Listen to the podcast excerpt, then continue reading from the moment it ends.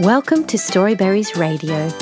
You can read along with any of our stories, all for free at our website storyberries.com.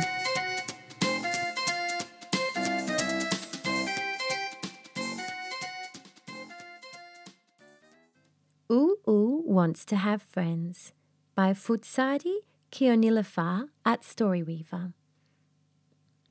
Oo the little porcupine, likes to dance, sing, and play. What he does not like are the sharp spines all over his body, called quills. They get in the way of his fun. No one else likes them either.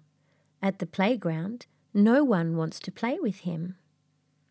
At camp, no one wants to share a tent with him. Don't sleep with us, Oo Oo, they complain. Your quills will poke us. One day, a little mouse approaches and says, Ooh, ooh, your quills make you special. The little mouse wants to help, so he makes a special shirt for Oo Oo to wear. Oo Oo wears the shirt and goes out to meet the other animals. Don't come near us. We're afraid of the sharp quills on your back, they say. What quills? asks Oo Oo. I don't have any.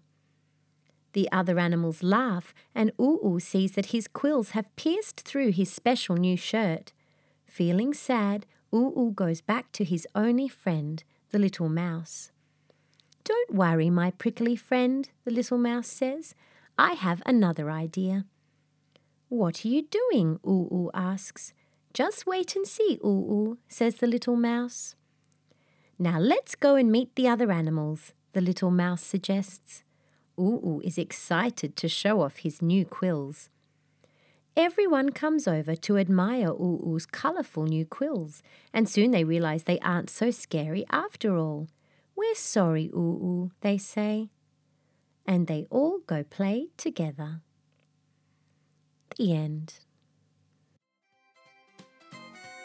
Thank you for reading with Storyberries.com. Free stories for kids.